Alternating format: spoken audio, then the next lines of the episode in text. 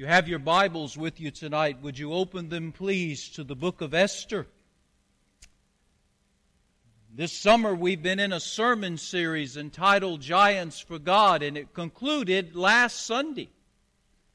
But your pastor has been listening to the ladies of the church. You always stay on the good side of the ladies. And the ladies were talking talking to one another and talking to me. And they said, Pastor, we love the series, but there's a problem with the series that's just been concluded.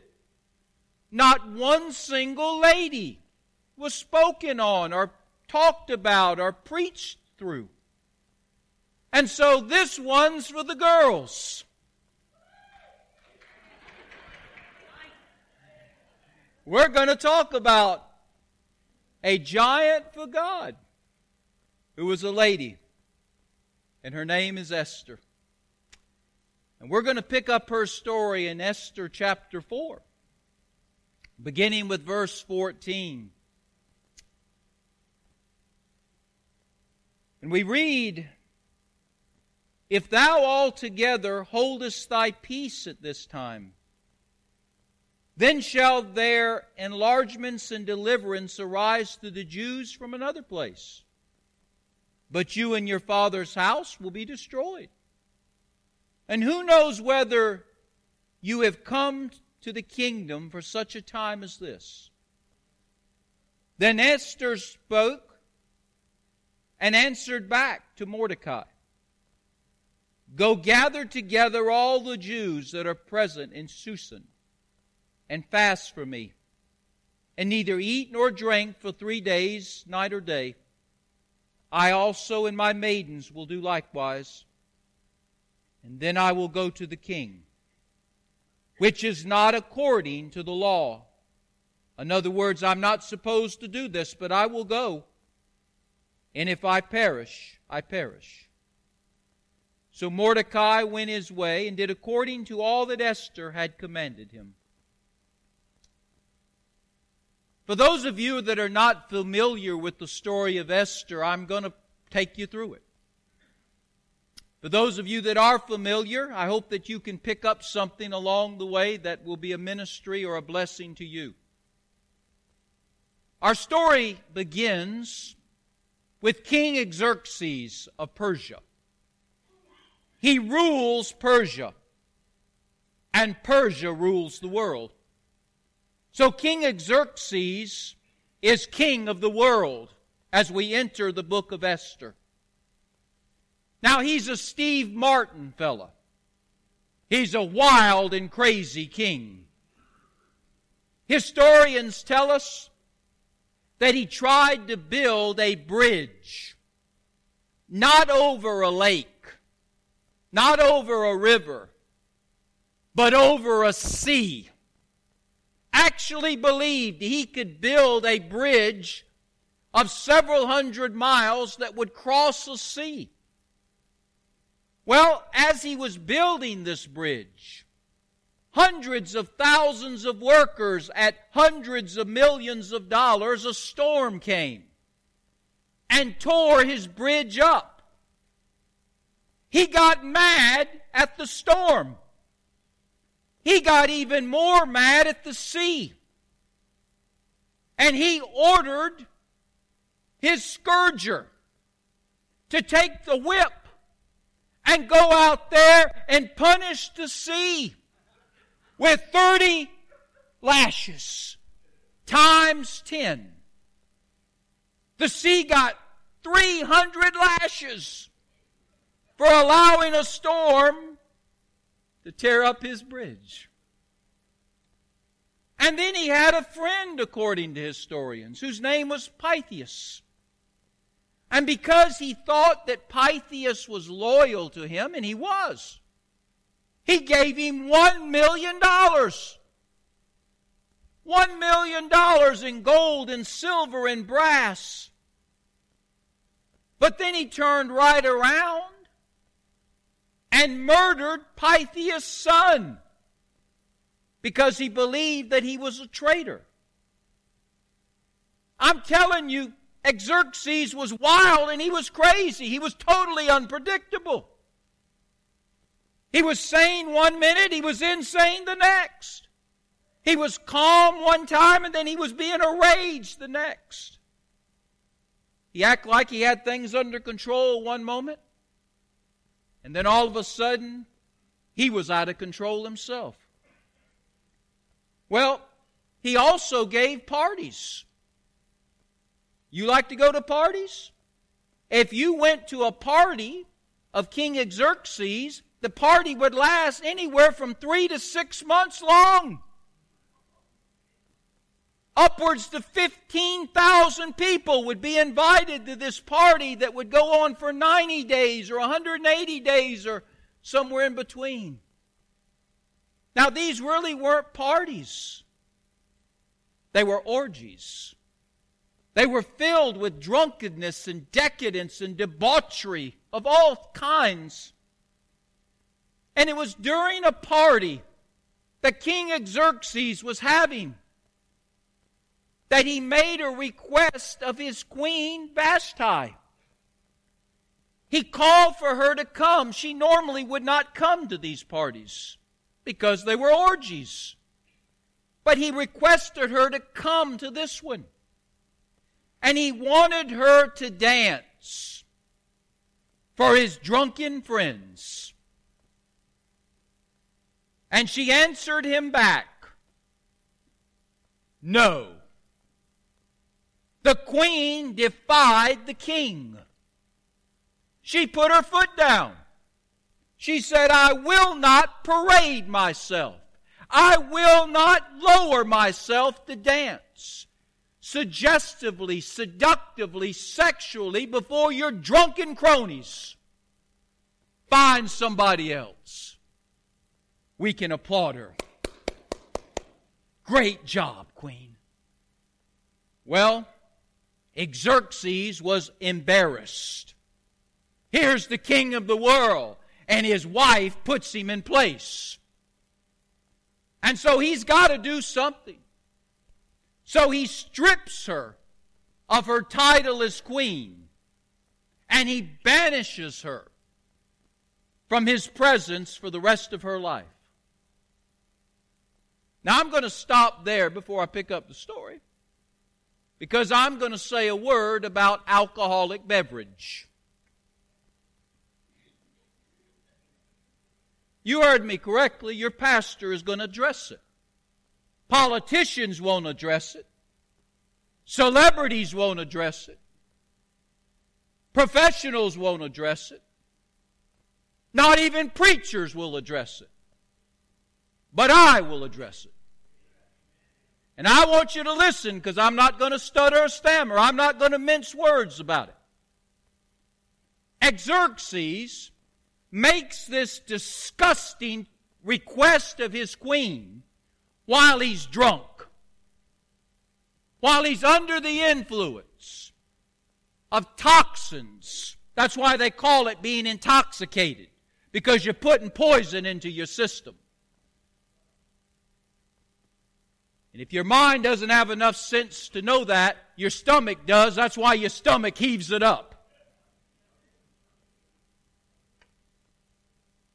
Xerxes makes a stupid, shameful decision while under the influence of alcohol. Now, it shouldn't surprise us, ladies and gentlemen, that he's not the only one who makes stupid, shameful decisions. Look at Washington. Do you know that Washington, D.C. is the cocktail capital of the United States? More alcohol is consumed per capita in Washington, D.C. than any other place in America. That explains why we see so much craziness come out of Washington. William Gladstone was a British politician and lay leader in a church. He was liberal and according to his day. And even he understood the dangers of alcoholic beverage that leads to drunkenness. And what he said is very interesting. Now, he's a liberal, by the way. He's not conservative. He's a liberal in his approach to politics and to spiritual things. And yet he says alcohol has done more to destroy lives than war, pestilence, and natural catastrophes all combined together. He understood the devastation of alcohol. He understands that it takes lives or makes cripples on our nation's highway. He understands that it takes sexual modesty and restraints from ladies and turns them into play toys. He understood that it takes away from making good judgments and makes fools out of men. He understood that it takes people that are normally a passive Dr. Jekyll and turns them into an aggressive Mr. Hyde that abuses and molests even their own family. I can assure you, you look closely next time you see that good looking guy and that bikini babe on television at the beach. Look, look closely now. Don't miss what's behind them. Because what is behind them is carnage. What's behind them is the effect of alcohol. If you look real close, you'll see tears. You'll see violence. You'll see addictions. You'll see blood. You'll see death. And you'll see hell. Xerxes made his decision drunk and he would regret that decision. And he's not the only one who has made decisions why influence that would regret it for this life and for eternity. There is no quicker way to have a hell on earth than a hell in eternity than to start drinking alcoholic beverage. You say, well, Pastor, I can hold my liquor. It's not always about you, sir. It's about your children and grandchildren. They may not be able to hold theirs. And what a legacy to leave behind to your family that you made them a bunch of drunks. Abraham Lincoln said it well alcohol has many defenders, but it doesn't have any defense. Now let's get back to our story. That was just an extra sermon free of charge. Xerxes has banished Queen Vashti, stripped her of her title, banished her from his presence. But like I said, he realized he made a stupid decision because she was his queen, she was his wife. He wanted her, he needed her. But he couldn't go back on his word. So what he decides to do is have a Miss Persia beauty contest. He's going to find him a new queen, a new wife. And so women come from all over the empire. And they do what you do at beauty pageants. And guess what? A queen, a wife for King Xerxes is found. She wins the contest. Her name is Esther. She is a beautiful woman, and she's a Jewish woman. Although that's not known at this time. So Esther becomes the new queen of Persia, the new wife of King Xerxes. And it looks like all is well. But then Xerxes makes another stupid decision he changes prime ministers. And he appoints a man by the name of Haman to be the new prime minister of Persia. The prime minister is the number two man in the empire, right under the king. Now, Xerxes doesn't know it. He should have done some background checks, but he didn't. He doesn't know that Haman is a forerunner of Adolf Hitler. No, he didn't come, Hitler didn't come from Haman's family. physically, but he came from his family spiritually. Because Haman hates the Jewish people. He hates the Jewish race. And now that he's the prime minister of Persia, he now has the power given to him by the king to exterminate the Jewish people that live in Persia, to annihilate the Jewish race that now he is over and can control. And so Haman puts into place a plan. A plan that will bring mass murder to the people of God. He gets the king's support for this plan by using trickery. He gets the king to, to blindly, once again, possibly when he was drunk, to sign off on a decree that gives him the right to take all of the gold and silver and valuables from the Jewish people in the empire, and if they put up a fight, to slaughter them wholesale. Of course, he knows if the Persians come for their valuables, they'll try to defend themselves, and when they do, they will be put to death. And the king signs off on it, not really understanding what he was doing. Now it comes to find out that Esther, remember, she's a Jewish girl, but nobody knows that. She hears about this plan. She hears about this dastardly plan from Haman and she's the queen. And she's faced with a choice. Actually, two choices. She can go to her husband, the king, which, by the way, in that day was unlawful.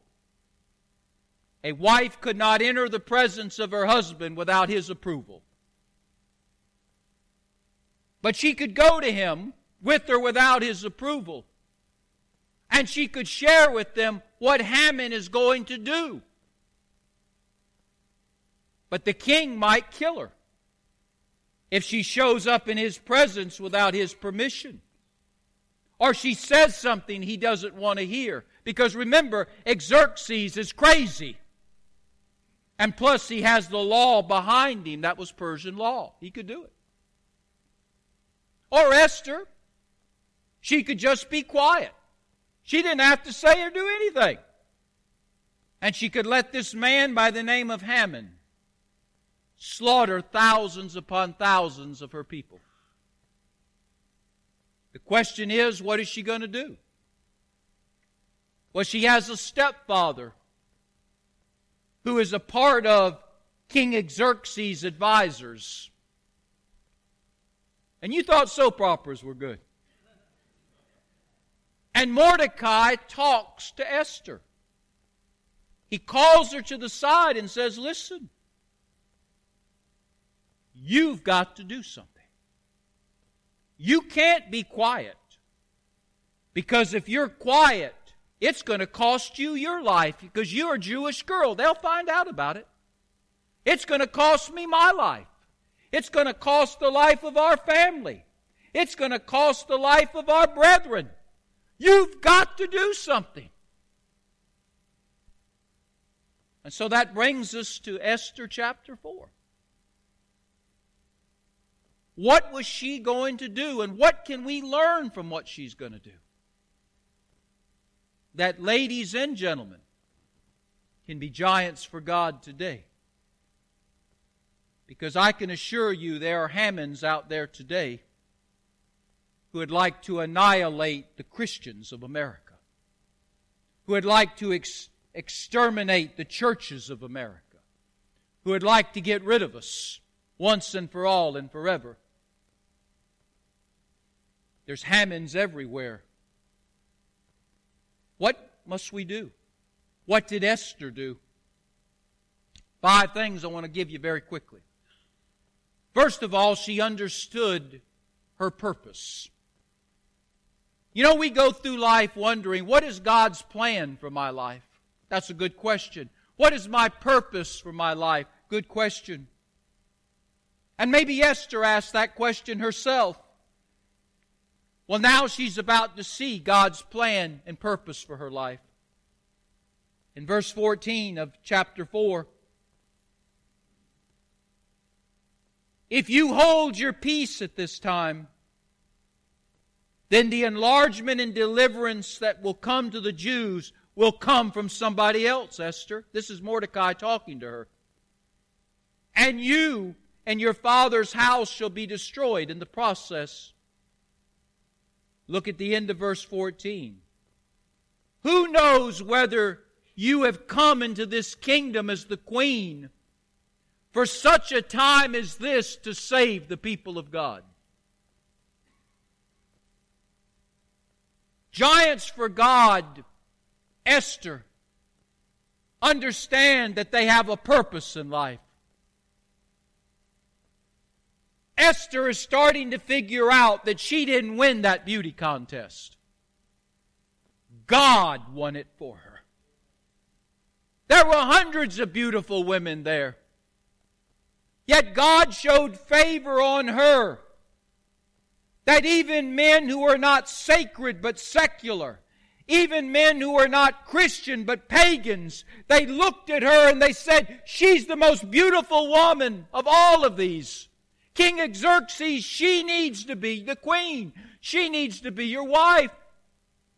I tell you tonight, that wasn't an accident. That wasn't chance. That wasn't luck. That wasn't coincidence. That wasn't good fortune. That wasn't some fate. That was the moving of a sovereign God who reached down and put his hand on her and called her out and made her the queen of Persia and the wife of King Xerxes. Do you understand that God has his hand on you? The great chess master has you on the chessboard of life and He's moving you. He's moving you because He has a plan and purpose for your life that's far greater than sometimes we could ever imagine. Esther is beginning to see I'm the queen for a reason. I'm the wife of Xerxes for a purpose. And I'm alive right now in history because I am to save my people. She understood her purpose. Those who are great for God do. They're not just here to draw a breath and then check out. They're here to do something for God. Secondly, I want you to notice in verse 16, she prepares herself for God's purpose. She discovered it as Mordecai spoke to her. Now she's going to prepare herself for the purpose that God has for her. In verse 16, she says, Go gather all the Jews that are present in Shushan, and I want you to begin to fast for me. I don't want you to eat nor drink. For three days, night or day, I also and my maidens will fast. We will all fast, and the implication is they will pray as well. So when I go to the king, which is not according to the law, I'm not supposed to do this, that if I perish, I'll perish, knowing I'm doing the right thing. So Mordecai went his way and did according to all that Esther had commanded him. Chapter 5, verse 1 Now it came to pass on the third day of this fasting and prayer that Esther put on her royal apparel, and stood in the inner court of the king's house over against the king's house. And the king that sat upon his royal throne in the royal house over against the gate of the house saw her. Now she's preparing to carry out the purpose that God has given her for her life. And that purpose is to save herself, to save her family, more importantly, to save the Jewish race and Persia from annihilation and extermination. She prepares herself spiritually. She calls on her Jewish brethren to fast for three days, no food, for three days. Fasting is not just about missing a meal. It's about taking the time that you would use to eat the meal to pray. So they fasted. They missed three meals a day for three days. That's nine meals. What did they do with that time? They prayed. They called upon the Lord. Remember this morning? They called upon the Lord. They invited the God of wisdom and power to bring that wisdom and power to bear in this situation. She prepared herself spiritually for the purpose that God revealed to her, and then she prepared herself physically. In chapter 5, verse 1, it says she got all dolled up. You ladies understand what that means, don't you? She was a beautiful lady. And she's going to catch the eye of the king that he will invite her to come. Because remember, she just can't barge in on him. She could be put to death for that. So she puts on the clothing of the queen. She puts on the queen apparel. She wants to remind him as he's looking at her that she's his queen and his wife. And she fixes her hair and she puts on some makeup. She puts a little fragrance on and then has the fans blowing his way. And then she leans up against the doorpost and she waves. Maybe moving a little bit of clothing here and there. And he goes, Wow. Something like that. And he beckons her to come. She solved the problem of the invitation, didn't she? Dr. Billy Graham was once asked, What makes for success in the Christian life? He said prayer, inviting God to come and be part of it. Preparation, preparing yourself for what you believe God wants you to do. Perspiration, being willing to do the work. And then promotion, letting others know that they can be part of it with you. I don't know if Esther knew Dr. Billy Graham. He's been around a long time. By the way, Dr. Graham's 99 years old today. Not today, but I mean right now as we gather. But she understood that success begins with prayer. That's what God can do. And preparation, that's what we do. So she prayed and she fasted, and then she fixed herself up. Okay?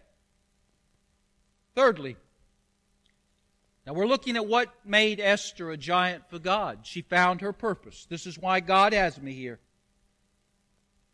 She prepared for the purpose. I'm going to do what I need to do that the purpose can take place, the plan can unfold. And then she became proactive. Now remember, the king has invited her into his presence. Verse 2 through 4 of chapter 5.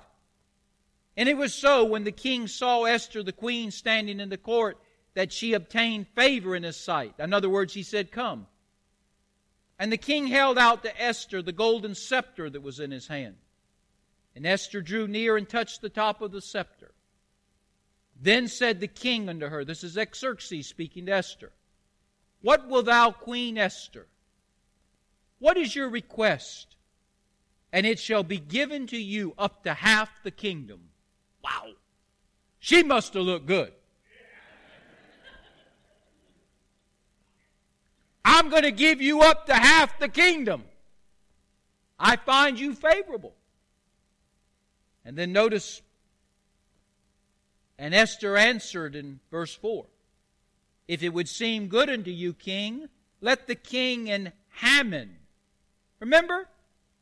The little Hitler. Let Let's have a, a, a private dinner, King. And I want you to bring Haman with you. It'll just be us three together. Wow, now she's a pretty sharp cookie, isn't she? She says, My husband, my king, I would like to have dinner with you. A private dinner, just you and I. But I would like to invite your Prime Minister Haman to come and join us. It would mean so much to me if he would be there. And so they have a dinner party. You see, she's being proactive now. She understands God's purpose.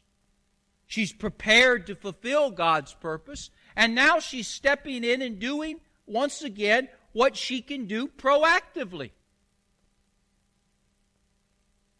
Now, you might wonder why she didn't do more. Why didn't she just spill out what she wants? Because she's following the leadership of the Holy Spirit. And God's ways are not always our ways. So she's being proactive, but she's moving very patiently and very slowly. And that brings us to number four. She's going to trust God to do the work even as she's doing the work. Now she's called for a dinner party. The king, Haman, and herself. Now, by the way, while this dinner party is being prepared to take place, Haman is building a gallows. You know what a gallows is? That's where they hang people. He's building a gallows that's 75 foot high. Must have been some tall Jews. And you know why he's building that gallows? Because Haman wants to publicly hang some of the Jewish leaders. That's how much he hates the Jewish people, the Jewish race. He wants to hang some of them publicly. He's going to kill them all, but he wants to hang some of them publicly. He wants the people of Persia to see them hanging from the gallows. And he wants Mordecai to be one of them. Now remember who Mordecai is? That's the stepfather of Esther. Why does he hate Mordecai? Because Haman wanted people to bow down to him when he walked through the city streets. Oh, he was narcissistic. He wanted the Jewish people to bend their knee and bow to him because he's the prime minister of Persia. And most of the Jewish people did, but Mordecai wouldn't do it. He just stood up and looked at it. And that infuriated Haman. And he said, I'm going to hang that Mordecai first. He's going to hang from the gallows. I'm going to make him an example. Now, it's interesting that at this dinner, King Xerxes, Esther, and Haman are having a discussion. And King Xerxes has heard about a man that saved his life a long time ago, but never was recognized for it. Guess who the man was? Mordecai. And so Esther says, Well, King, what are you going to do for Mordecai? Again, Xerxes doesn't know that's her stepfather. And she says, King, what were you going to do for this man that saved your life? And the king says, i tell you what I'm going to do. I'm going to make him a hero. Haman, this is what I want you to do. I want you to go out and do this, this, and this for Mordecai. Now, Haman's thinking he's going to bring up executing Mordecai. And Esther says, King, why don't we make him a hero? Why don't we give him a parade through the street? Why don't you give him some money? Why don't you give him a medal? and Haman, and she said, Why do you let Haman do it?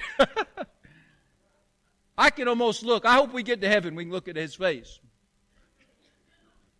He's infuriated. He wants to hang him, Mordecai, and the king's saying, Well, that's a good idea. Make him the honorary member of the parade.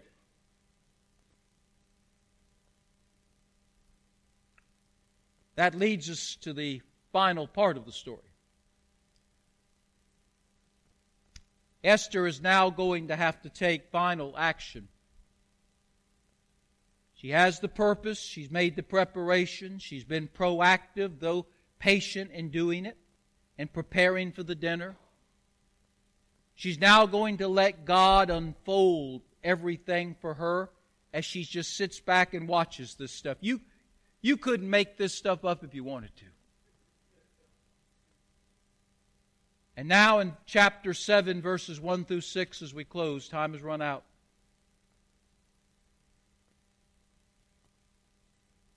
We see that they have another dinner party. I'm not going to read all the verses, but you can catch up. There's another dinner party. she asks for another one. And in this one, she invites guess who? The king and Haman again, the prime minister. Now he's already infuriated that he has to pay respect to Mordecai. He wanted to hang the guy. But yet he now had to make him a hero. But he's not. He says, that's okay. He might get off the hook now, but I'm going to take care of the rest of them. I'm going to get the okay from the king to start the persecution, to start the looting, to start the mass murdering of these Jews. I'm going to get the approval tonight at the dinner party. I'm not playing around no more. And so another dinner party's held.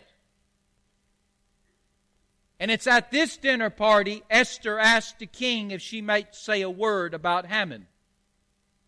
Now you can imagine what this narcissistic prime minister's doing. She's going to praise me. No, she doesn't. She says, King, you're a wise man, but you've been duped. You've been tricked. You've been fooled by an evil man. That evil man is going to use you. He's going to use your love for money against you that he might slaughter an entire race of people, annihilate an entire group of people because he hates them they have done nothing wrong, Your Highness. He just hates them and wants to kill them. And, Your Highness, I'm one of those group of people. They're Jewish people. I'm a Jewish girl. But I am your queen and I am your wife. And Mordecai, the man that you made a hero, the Mordecai, the man, Your, your Highness, that saved your life and you didn't even know about it. Do you know he's a Jewish man too? And Haman, him, he tricked you, he made a fool out of you, he wants to use you to exterminate a race, he wants to use you to kill me, your queen, my stepfather, and my people. King, can you help us? King, can you help us? And the king says, You, pointing to Haman. Those gallows you built, glad you built them because you're going to hang from them. And Haman goes to the gallows and he's hung publicly for his dastardly plans. And the king orders the Jewish people to fight back against those who come to take their wealth, and they will not be persecuted or prosecuted for it. The king helps the Jews. He hangs Haman, and Esther is immortalized forever. Isn't that a wonderful story? She found her purpose. She prepared for the purpose. She was proactive when she found out what God wanted her to do. She trusted in the sovereignty of God. And then she stood back and watched what God did. Ladies, I want to say a word to you and we close, and I know our time's out. I know we put a lot of emphasis in our society on outward beauty. And Esther was a beautiful woman. Let's make no bones about it, she was. But may I suggest to you her greater beauty was inward beauty. She was a woman of character. She was a woman of principle. She was a woman of conviction. She was a, wonder, a woman of values and virtues. There's a lot of pretty women in our world, but ladies, if you don't have inward beauty, you're nothing more than a creature with an angelic face attached to the neck of a pig. God is looking for ladies who can be giants with God, who might be impressive on the outside, and that's good if you can be that, but are more impressive on the inside. Ladies that He can use to make a difference. Maybe for the Christians, maybe for the church, maybe in the life of this country one day. Ladies who understand that our God is capable of taking bad things and making it good.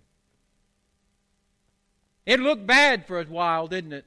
Looked like Haman might get his way. But God has a way of taking what looks bad and turning it into what's good. He has the right person there. You know, Fanny Crosby, in closing, was one of the greatest hymn writers who's ever lived. Most people don't know she was blind. She wasn't born blind, she was made blind in the birthing process. The doctor made a mistake and took her sight. But Fanny Crosby never was angry at God. She was never angry at the doctor. She never was angry at anybody. Because she realized that the bad that occurred to her, God used for the good. You know what she said? In my blindness, I saw God. In my blindness, I saw God. In my darkness, I saw the light. God can take our bad and make it good. Heads are bowed and eyes are closed.